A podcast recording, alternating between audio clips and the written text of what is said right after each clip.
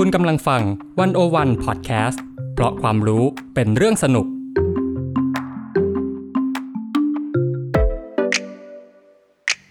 One O One In Focus เจาะไฮไลท์เด่น เศรษฐกิจสังคมการเมืองทั้งไทยและเทศโดยกองบรรณาธิการ The One O One dot World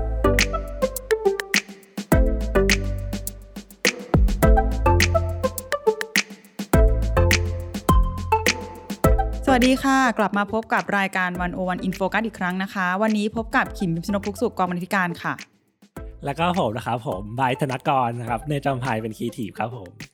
ค่ะวันนี้นะคะเราจะมาชวนคุยกันเรื่องเด็กแว้นกับการเมือง เพราะว่าก่อนหน้านี้ช่วงก่อนเลือกตั้งเนี่ยเรากับไบร์ทแล้วก็ทีม production อีกคนนึงเนี่ยไปทำสำรวจทำสารคดีว่าด้วยกลุ่มเด็กแว้น แล้วก็ทัศนคติทางการเมืองของเขาก่อนหน้าการเลือกตั้งที่เพิ่งเกิดขึ้นเมื่อเดือนพฤษภาคมที่ผ่านมาเนาะ อะอย่างถ้าเราให้นิยามคำว่าเด็กแว้นก็คือกลุ่มคนที่ชื่นชอบการซิ่งรถแล้วกันเนาะแล้วก็แน่นอนว่าจะพ่วงมากับนิยามของการสร้างความเดือดร้อนทางเสียง หรือทางการใช้รถใช้ถนนแล้วกัน ไม่รู้ว่าไบค์เคยเห็นเด็กแว้นมั้งเปล่าอุ้ยผมเห็นบ่อย ที่ไหน คือปกติอะผมเป็นคนต่างจังหวัด ผมต้องเห็นอยู่แล้วต่างจังหวัดเนี่ยเยอะมาก ตอนตอนตอนเด็กๆเลยแบบอืมแต่แต่ต่างจังหวัดเนี่ยแก๊งเด็กแว้นเนี่ยก็คือจะเล็ก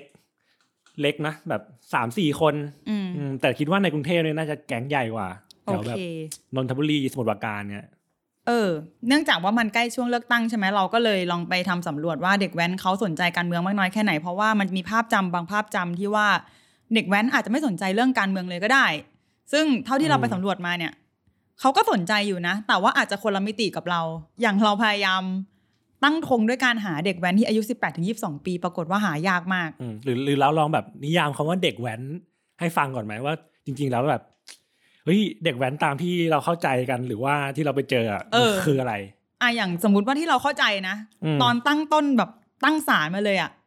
เราเข้าใจว่าเด็กแว้นต้องเป็นกลุ่มเด็กที่สักสิบแปดถึงยีิบสองแล้วก็ ต้องดุดุหน่อยต้องไม่ค่อยเป็นมิตรอะไรอย่างงี้ใช่ต้องไหมดูด้วยเหรอะเออ แต่ว่าถ้าเราไปเจอคือ เราเล่าเล่าก่อนว่าเรากับไบร์ทแล้วก็เนมซึ่งเป็นทีมงานด้วยกันเนี่ย ไปตะลุยย่านคลองเตยไม่รู้ทำไมแต่เราจะรู้สึกว่าย่านคลองเตย น่าจะมีเด็กแว้นให้หาอะไรเงี้ยอะก็ไปหากันห้าชั่วโมงนะฮะไม่เจอเจอแต่ว่าเป็นเด็กอายุอายุต่ำกว่าสิบแปดเรื่องยังไม่มีสิทธิ์เลือกตั้ง อืมคือคือจริงๆอะที่เราตั้งต้นไม่หา เราจะมีไมซ์เซตนิดหนึ่งว่าเฮ้ยเด็กแว้นทั้งต้องแบบว่า โอ้โหแบบขับรถซิ่งซิงๆใช่ไหมดูแบบ เอ้ย ทั้งวันเนี่ยอยู่กับรถแบบ ดูแบบอะถ้าพูดตามตรงก็คือ ดูแบบก่อก่อความวุ่นวายในสังคมอะถ้าพูดกันตรงๆเลย แต่เออเราก็ลองหาจากมุมนั้นเนี้ยแต่เราก็ไปเจอจริง ๆ เราก็ค้นพบว่า จริง ๆ แล้วก็เป็นเด็กทั่วๆไปนะที่แบบโตมากับรถชื่นชอบการขับรถก็ประมาณนั้นเท่านั้นเองเนาะแล้วก็ส่วนใหญ่ก็เมื่อเรียนจบแล้วหรือ เลิกเรียนน่ะก็ไปทำกิจการกับรถเป็นช่างอู่ช่างอะไรไป มีมีชีวิตของเขาไป อืมคือเป็นช่วงเด็กที่ชื่นชอบอะไรสักอย่างเกี่ยวกับรถอะแบบแต่งรถชอบความเร็วอะไรเงี้ย แล้วพอโตไปก็ไปทำงานเกี่ยวกับรถซึ่งก็ยังรีเมนความชื่นชอบของตัวเองในหน้าที่การงานอยู่ อืมใช่ ทีนี้เราก็เริ่มไปตามหาตะเวนหาแล้วซึ่งแม่งหายากมาก คือปกติเราจะแบบเอ่อมีคอนแทคนู่นนี่นั่นเนาะเวลาเราหาคนเออคุยอะ เราก็จะแบบเฮ้ยมีเบอร์มีอะไรอะแต่เด็กแว้นเงี้ยเราเราต้องไปตะเวนหาหรือว่า เอ่อทยอยหาตาม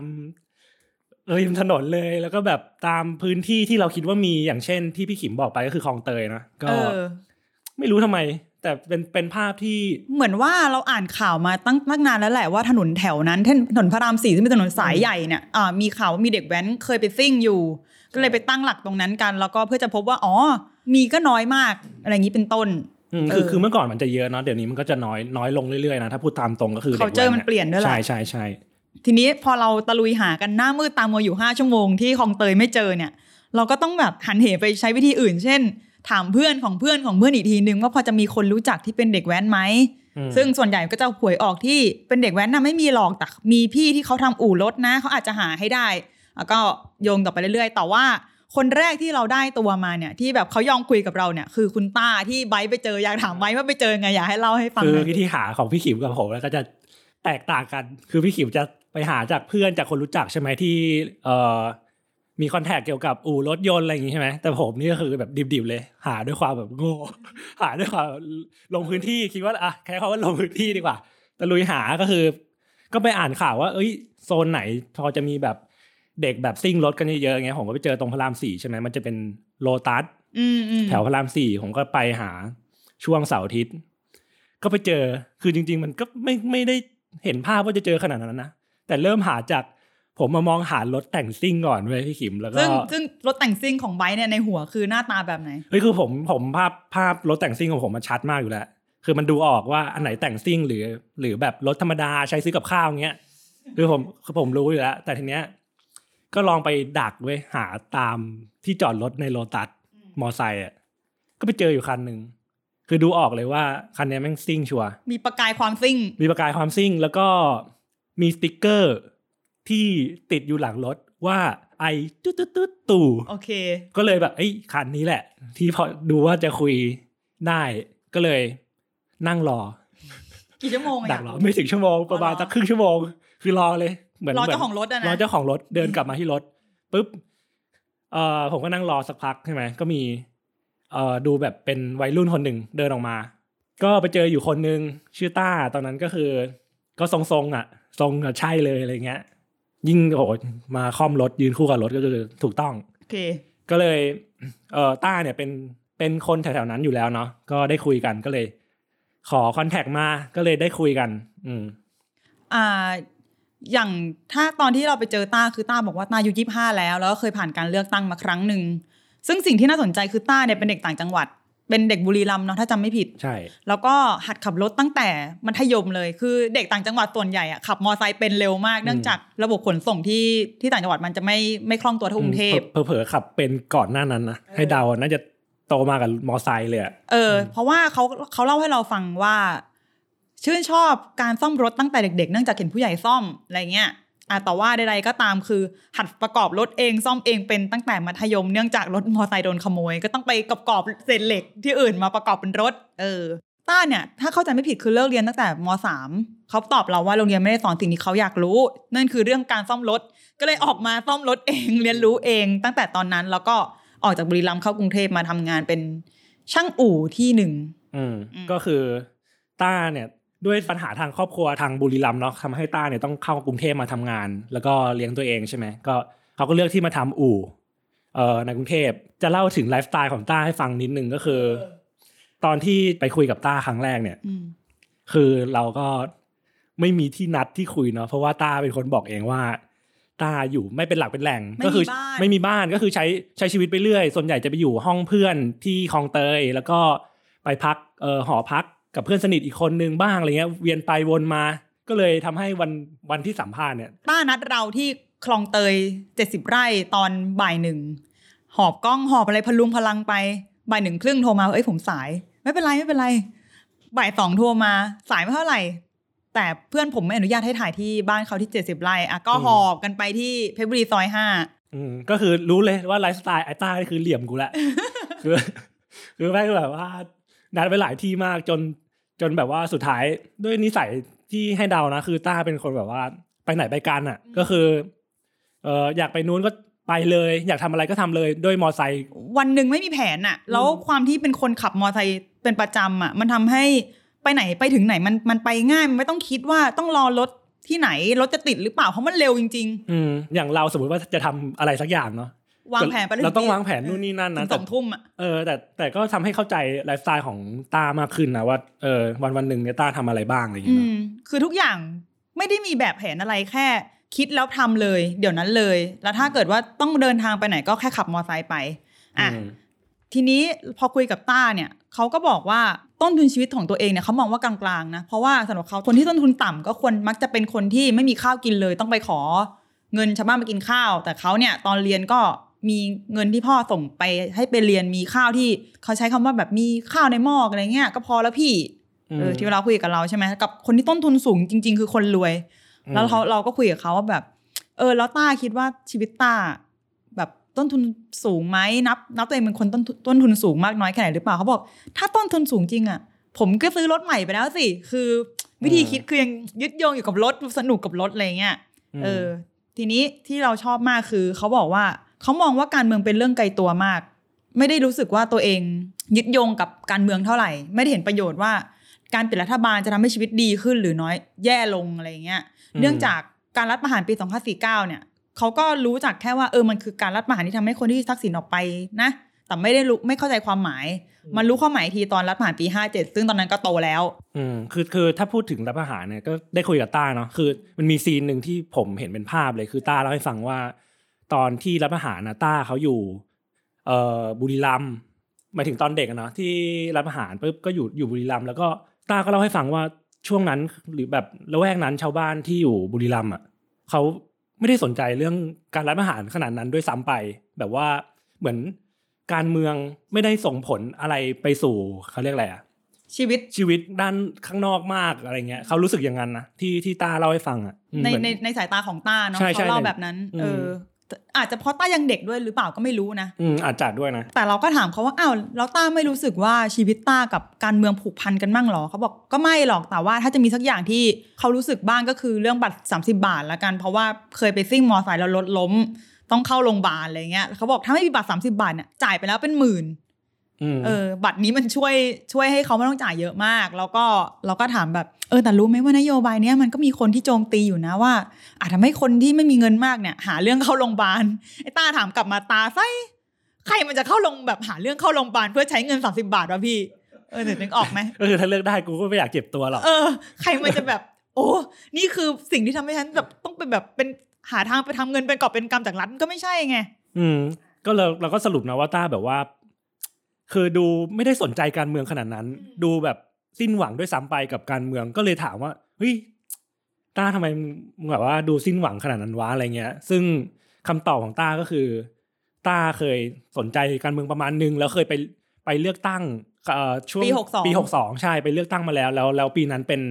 เป็นปีที่คือใช้คำว่าอะไรอะบัก็ตรคือเขมีย่งสเหรวอมีบัตรเขย่งเขย่งมีสารพัดสารพัดปัญหา เออเอออืม ก็เลยรู้สึกว่า เอ้า ก็ลงเสียงเลือกไปแล้ว แล้วก็เห็นเงื่อนไขต่างๆ มากมายที่ทำให้มันที่มันไม่เป็นไปตามคันลองของประชาธิปไตยอะอืมเราก็ไม่รู้ว่าเลือกตั้งครั้งปีหกเอ่อหกหกเนี่ยอืมทำไมเรายังต้องใส่ใจอีกเมื่อมันมีเงื่อนไขต่างๆ ที่จะทำให้มันไม่ไม่เป็นไปตามสูตร เออไม่เป็นไปตามสิ่งที่ควรจะเป็นอืมเออตอบแบบนี้เลยว่าแบบ ก็ก็ก็ทุ่มเทไปแล้ว ก็ลงคะแนนเสียงไปแล้วไม่มีใครฟังเลย กลายเป็นว่าต้าก็บอกว่าเฮ้ย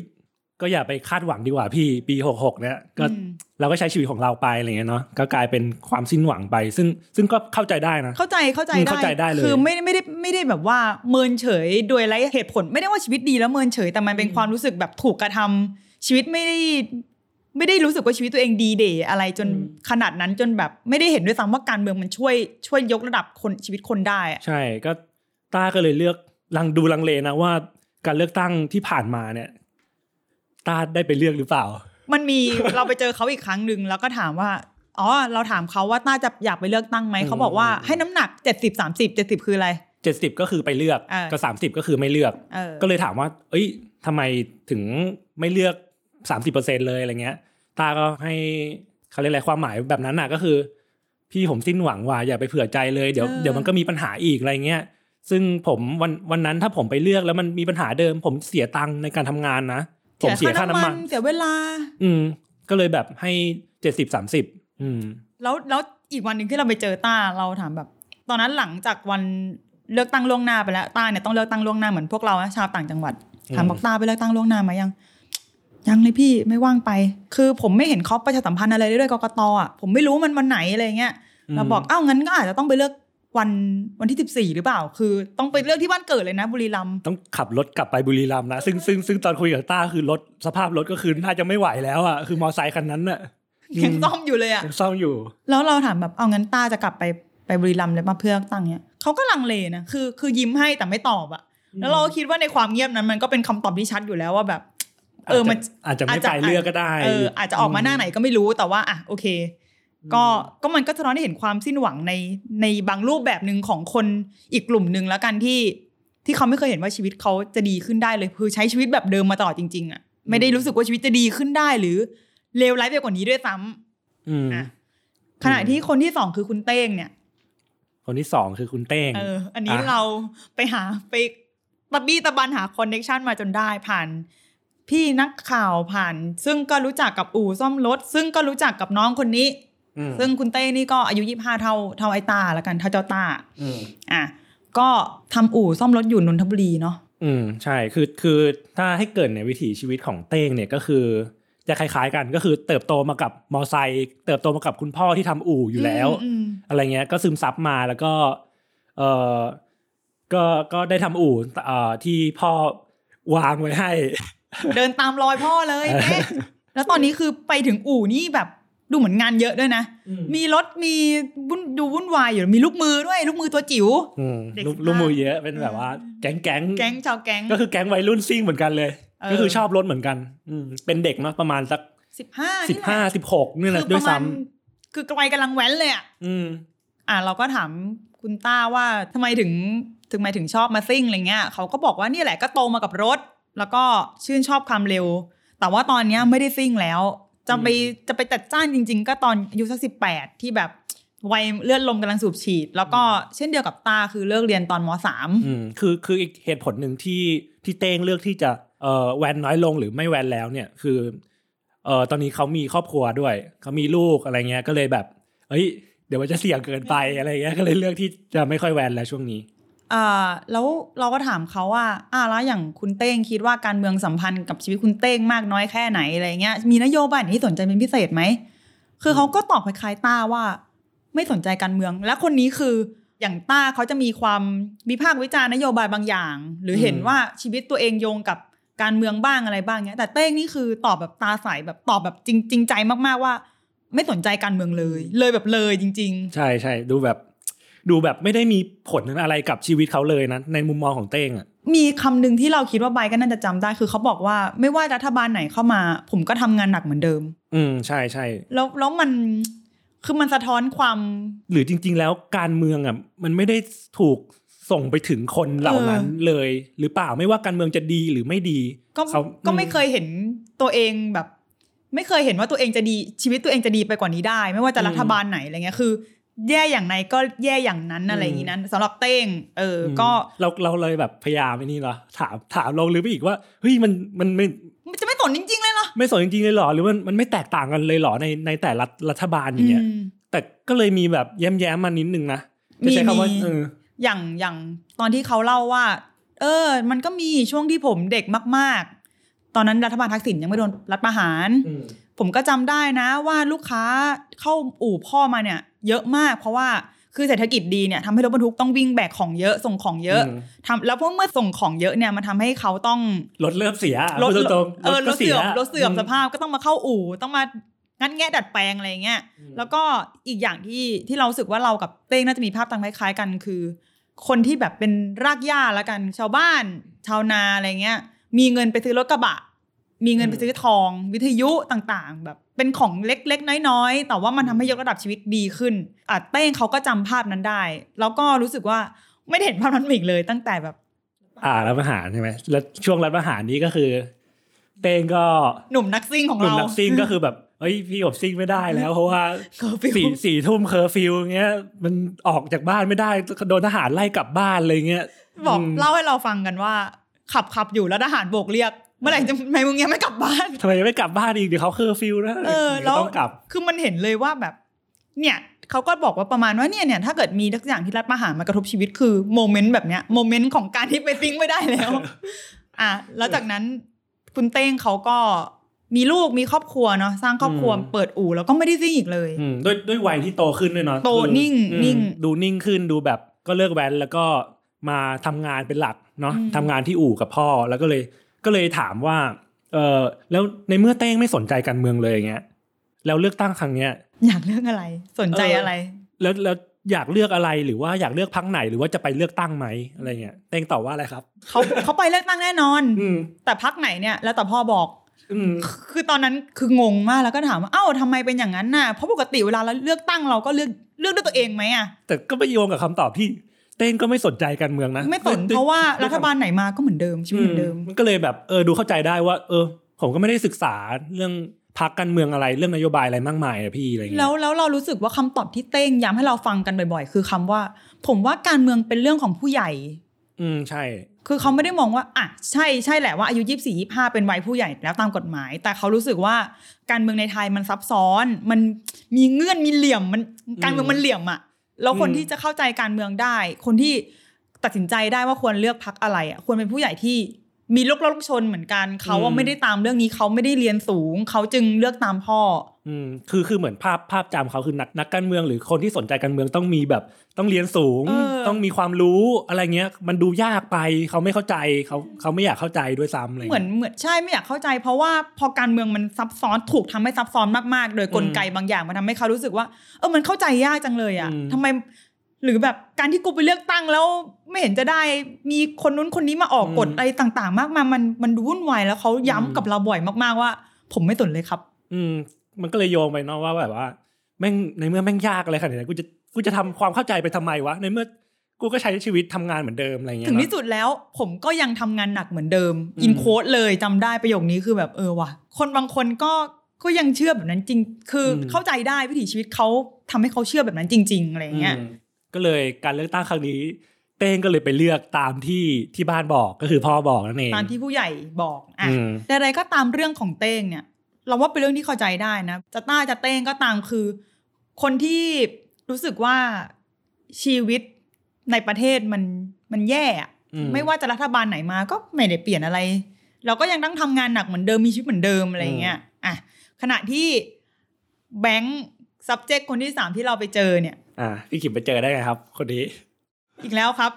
คือเราก็มีเพื่อนอยู่ชลบุรีอะไรเงี้ย แล้วตอนนั้นคือในกรุงเทพไม่ใช่ว่าอะไรหรอกคือในกรุงเทพเนี่ยหากันจนแบบอืม พลิกคือแผ่นคือดินอืมคือคือต้าก็จะอยู่แถวพระรามสี่พระรามสามอ่าใช่ไหมอ่าเต้งนี่จะอยู่ปริมณฑลหน่อยก็คือนนทบุรี ส่วนแบงค์นี่จะอยู่ไกลออกไปเลยก็คือชลบุรีชนบุรี อืมก็แต่ก็เป็นหัวเมืองใหญ่นะก็เป็นเมืองที่ใหญ่นะเมืองใหญ่ คือเราอยากได้ subject ที่ที่หลากหลายหน่อยแหละไม่อยากให้แบบอ๋อเป็นคนกรุงเทพเท่านั้นใช่ใช่อยู่ในกรุงเทพใช่เท่านั้นก็อืมไปก็ถามเพื่อนที่อยู่ชลบุรีว่าพอมีเด็กแว้นไหมโหเพื่อนตอบมาเร็วมาก พี่เอากี่คน มีเลือกอายุแบบมีรู้จักหมดก็อะ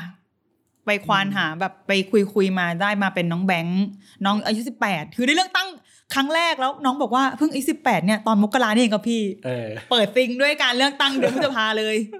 อะแล้วก็แต่น้องน้องก็ดูโต คือเวลาคุยเรารู้สึกว่าตอนที่โทรหาไม่เคยเห็นหน้าเนี่ย น้องเสียงดูเด็กจังวะอืมไปถึงเจอตัวจริง ก็ยังดูเด็กอยู่แต่ว่าวิธีคิดน่ะโตมากเลย เช่น ออกจากบ้านไปแล้วอะไรเงี้ยไม่อยู่กับพ่อกับแม่แล้วอยู่กับเพื่อนมใช่ก็คือ เอ่อดูโตแบบ ความคิดความอ่านมากกว่าอายุสิบแปดแล้วกัน อืมอืมแล้วก็นิ่งอืม แล้วก็รู้สึกว่า เอ่อ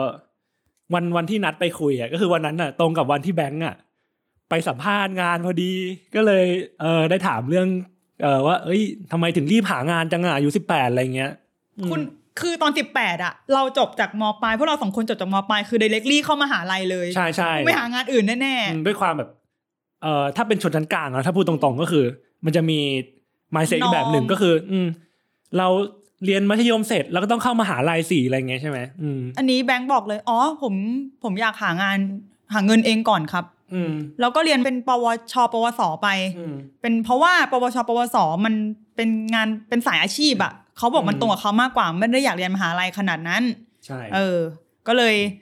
หางงหางานเองเรียบร้อยแล้วไปเข้าแบบพักไปเจอที่พักน้องก็คือน้องอยู่กับเพื่อนอย่างเงี้ยอืมเพื่อนที่ เป็นชาวแว้นเหมือนกัน ก็อยู่อยู่ห้องเช่ากับแก๊งๆอะ ถ้าพูดตามตรงก็คือแก๊งประมาณสักเอ่อสองสามคนอะไรเงี้ยอืม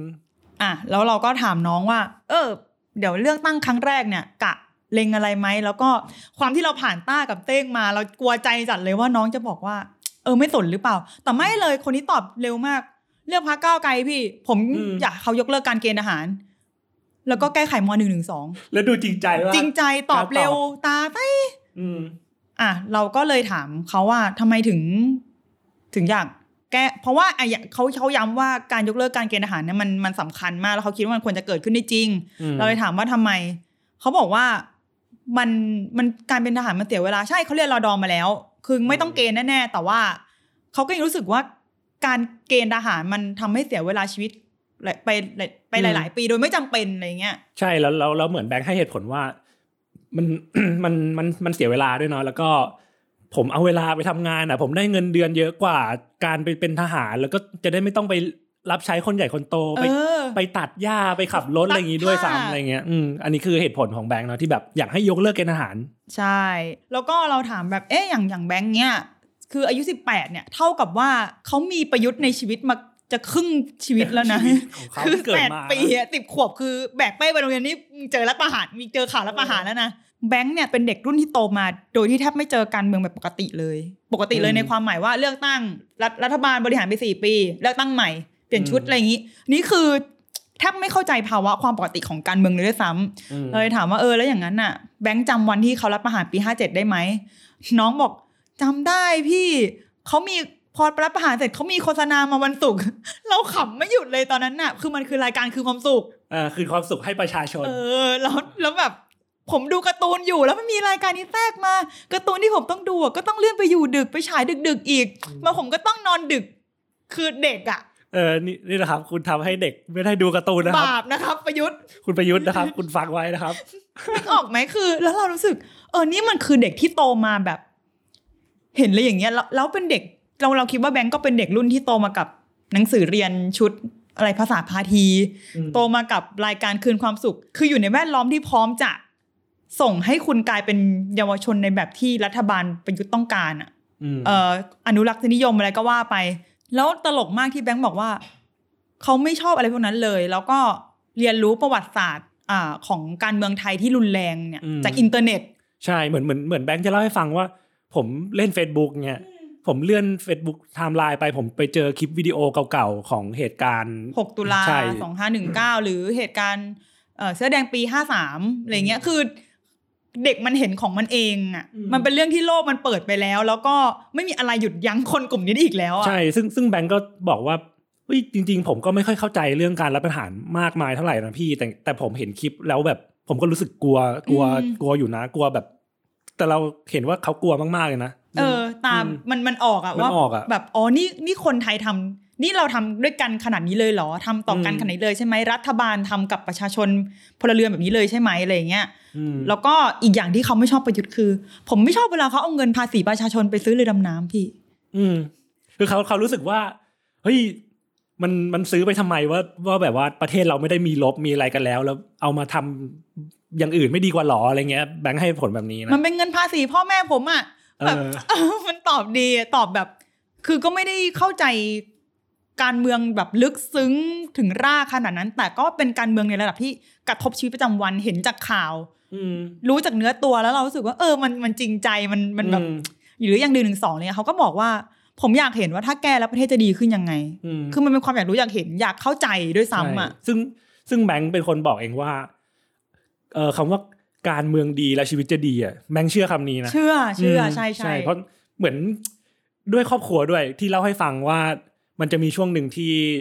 เอ่อครอบครัวเล่าให้แบงค์ฟังว่ามีเศรษฐกิจดีมากก็คือช่วงช่วงทักษิณทักษิณเหมือนเดิมเราถามแบบแบงค์เล่าให้ฟังได้ไหมว่าครอบครัวเคยเล่าเล่าถึงทักษิณยังไงเขาบอกอ๋อตอนนั้นน่ะพ่อแม่ค้าขายคล่องเลย มีเงินเข้ามาเป็นกอบเป็นกำแล้วก็ถามแบบเออแล้วอย่างตอนประยุทธ์อยู่อะพ่อแม่เคยบ่นประยุทธ์ให้ฟังไหม ผมว่าไม่เหมาะอะพี่พูดให้ฟังไม่ได้ แบงค์เลือกที่จะไม่ไม่พูพูดดเพราะถ้าพูดนี่น่าจะยาว หรือไม่ก็หยาบคายจนออกอากาศไม่ได้ใช่น่าจะยาวคายอยู่ เออ เออ แล้วก็เราก็เลยถามแบบอะอย่างเลือกตั้งครั้งนี้แบงก์ก็คงไปเลือกใช่ไหมบอกใช่ แล้วแบบดูตั้งใจจัดไปเลือกอะครั้งแรก อืมแบบดูมีความหวังนะในการเลือกตั้งแบบเฮ้ยอย่างที่ที่แบร์แบร์เล่าถูกแล้วว่าเขาเชื่อเรื่องการเมืองดีชีวิตดี อันนี้เชื่อแน่ๆกับการเราถามคำถามนี้กับเต้งอะเต้งบอกเต้งไม่เชื่อ อืมโหถ้าย้อนไปฟังเพลงก็คือคนละขั้วเลยคนละหมายถึงว่าขั้วอืมแต่เราเข้าเข้าใจทั้งคู่นะเข้าใจทั้งคู่อืมเพราะว่าอย่างอย่างแบงก์ก็จะโตมาอีกแบบหนึ่งแล้วกันอืมใช้คำนี้ใช่แล้วก็เราถามแบบเออแบงค์แล้วอย่างนั้นแบงค์คิดว่าถ้าการเมืองดีชีวิตดีจริงอะชีวิตดีของแบงค์คือแบบไหนเขาก็ตอบมาเรียบง่ายมากคือ ก็มีเงินให้พ่อให้แม่ เลี้ยงดูตัวเองได้มีครอบครัว มีบ้านมีรถ อือืมมมันมันไม่ได้แบบ ใหญ่โตไม่ได้สุกสกาว ไม่ได้แบบอืม เหมือนที่ชนชั้นกลางหรือชนชั้นสูงคิดอะมันมันเล็กน้อยแค่นั้น แล้วมันมันเรียบง่ายแค่นั้นเอง คือดูมันดูเป็นเรื่องพื้นฐานที่อืมที่ที่ทุกคนต้องต้องต้องมีด้วยซ้ำไปอะอืมซึ่งนี่แหละ มันทำให้เรารู้สึกว่าเออจริง ๆ แล้วการเมืองที่ควรเป็นอะ มันคือการเมืองที่พร้อมสนับสนุนประชาชนให้มีในสิ่งที่ควรจะทุกคนควรจะมีขั้นพื้นฐานได้ เช่นที่พักอาศัย เช่น ปัจจัยสี่ต่าง ๆ แบบใช่ไม่ต้องอด ได้มีสิทธิ์เรียนอย่างเท่าเทียมแล้วเขาจะเติบโตไปเป็นแบบไหนก็ก็ให้ปัดเป็นอืมเรื่องของปัจเจก เติบโตไปอะไรเงี้ยมัน แต่ว่าสิ่งที่เรารู้สึกคือเลสเซคนที่เราเรียกว่าเด็กแว้นอย่างต้าอย่างเต้ง ก็ไม่ได้มีขั้นพื้นฐานครบทุกอย่างด้วยซ้ำอะมนึกออกไหมแบบอยู่ในภาวะที่ต้องดิ้นรนแต่เด็กก็มีหลาย ๆ คนอะไรเงี้ยอืมอืม ก็เลยและและเราก็รู้สึกว่าตอนนี้การเลือกตั้งผ่านพ้นไปแล้ว เรียบร้อยเราก็รู้กันว่าอะพักก้าวไกลชนะอืม แม้ว่าจะยังตั้งรัฐบาลไม่ได้ก็ตามอะแต่อันนี้อะเราเราก็อยากจะบอกถ้าเกิดน้องแบงค์ได้ฟังอยู่ก็อยากจะบอกว่าอยากยังอยากให้มีความหวังอยู่นะเออแล้วแล้วแล้วประโยคหนึ่งที่ที่หลังจากก้าวไกลชนะ ก็คือประโยคที่แบงค์พูดขึ้นมาในหัวผมเลยเออก็คือว่าแบงค์บอกว่า เนี่ย ถ้าผมเลือกไปแล้วพักที่ผมเลือกได้หมายถึงว่าได้เป็นรัฐบาลแล้วเกิดการรัฐประหารขึ้นมาจริงๆผมก็จะเสียใจมากๆ เป็นแบบดูจริงใจมากอะแล้วแล้วตอนเนี้ย ซีนารีโอมัน มีมันโฟชาโดบางอย่าง มันกำลังย้อนไปคำพูดนะอยู่ ก็ซึ่งก็อย่าอย่าให้มีเลยแล้วกัน คือคือเราเราแค่รู้สึกว่าประโยคของแบงค์เมื่อกี้เป็นประโยคที่ถ้าคุณไปถามวัยรุ่นประเทศอื่นน่ะน่าจะไม่จะไม่ได้ยินอะไรอย่างนี้นะอืมคือคุณอยู่ในประเทศแบบไหนวะที่ทำให้เด็กมันกลัวการรัฐประหาร ซึ่งมีโอกาสเกิดขึ้นได้ง่ายๆอะนั่นนะดิกลายเป็นแบบการรัฐประหารเป็นเรื่องปกติของการเมืองไทยไปแล้วเออเนี่ยแล้วจนอืมจนเด็กคนหนึ่งเด็กสิบแปดที่มึงเลือกตั้งครั้งแรกบอกว่า ผมคงจะเสียใจผมคงเสียใจมากๆแบบ ดูกลัวดูไม่อยากให้เกิดขึ้นนะกลัวการรัฐประหารแล้วก็คิดอยู่ว่าแบบเอ้าประเทศแบบไหนที่ทำให้เด็กคนหนึ่งมันมันมีวิธีพูด วิธีคิดแบบนี้นะมีความกลัวแบบมีมีฝันร้ายแบบเนี้ยของการเมืองไทยอะอืมเออ อะก็อันนี้ก็เอามาเล่าให้แบ่งปันให้ชาว คนที่ฟังอินโฟกัสฟังว่าเราไปคุยกับเด็กแว้นมาแล้วก็อ่าแบ่งปันวิธีคิดของพวกเขาที่มีต่อการเมืองไทย ในช่วงช่วงหลายปีอืมที่ผ่านมาเนาะแล้วก็ตอนนี้ก็เลือกตั้งผ่านผลไปแล้วเนี่ย เราก็หวังว่า เมื่อตั้งรัฐบาลได้ เราอยากให้การเมืองมันกลับมาเป็นปกติในในความหมายว่าเป็นอย่างที่ประชาธิปไตยควรจะเป็นอืมแล้คืวอคือการเมืองมันควรเรียบง่ายเนาะเออมันไม่ควรยุ่งยากเรีแล้วก็ไม่ควเข้ารถึจะงต้องมีสองสวอะไรจริงมันควรแบบการเมืองเป็นมันควรเข้าถึงทุกคนอย่างง่ายที่สุด และทำให้ไอ้คำที่ว่าการเมืองดีชีวิตดีมันเกิดขึ้นได้จริงอะเพื่อเพื่อที่จะแบบอืม ทำให้คนที่เขาไม่เชื่อคำเนี้ย เห็นว่าเออจริง ๆ มันดีขึ้นได้เว้ยจริง ๆ แล้วการเมืองมันมันคือชีวิตเราขั้นพื้นฐานทุกทุกชีวิตอืมแล้วก็เราเราคิดว่าอยากให้ยังอยากให้แบบ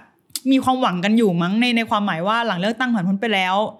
เราก็คงเห็นปรากฏการณ์บางอย่าง เห็นความมวลความหวังของคนที่ไปเลือกตั้ง75%ซึ่งเยอะเป็นประวัติการณ์มากๆอะไรอย่างเงี้ยว่า เออ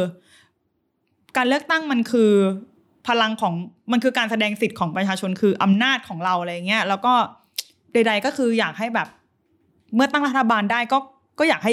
ยกระดับชีวิตประชาชนได้จริง ๆ ทั้งพวกอืมเราเองและกลุ่มคนที่เราไปคุยอะไรเงี้ยใช่อืมนี่ก็เป็นเรื่องของมุมมองของสังคมสังคมหนึ่งทั้งกันอืมเอ่อที่ที่มองการเมืองอีกแบบหนึ่ง ใช่อืมอาจจะไม่ตรงกับที่เราคิดหรืออาจจะตรงกับหลายๆ คนคิดก็ไม่รู้ก็ก็ได้ แต่ว่าก็เอามาแบ่งปันกันให้ฟังกันใน In Focus สัปดาห์นี้ค่ะ แล้วก็พบกันใหม่สัปดาห์หน้านะคะ แล้วก็ถ้ามีโอกาสอีกเราอาจจะเชิญคุณไบร์ทมาชวนคุยด้วยกันอีกคนครับเนาะผมผมก็ตกใจเหมือนกันครับ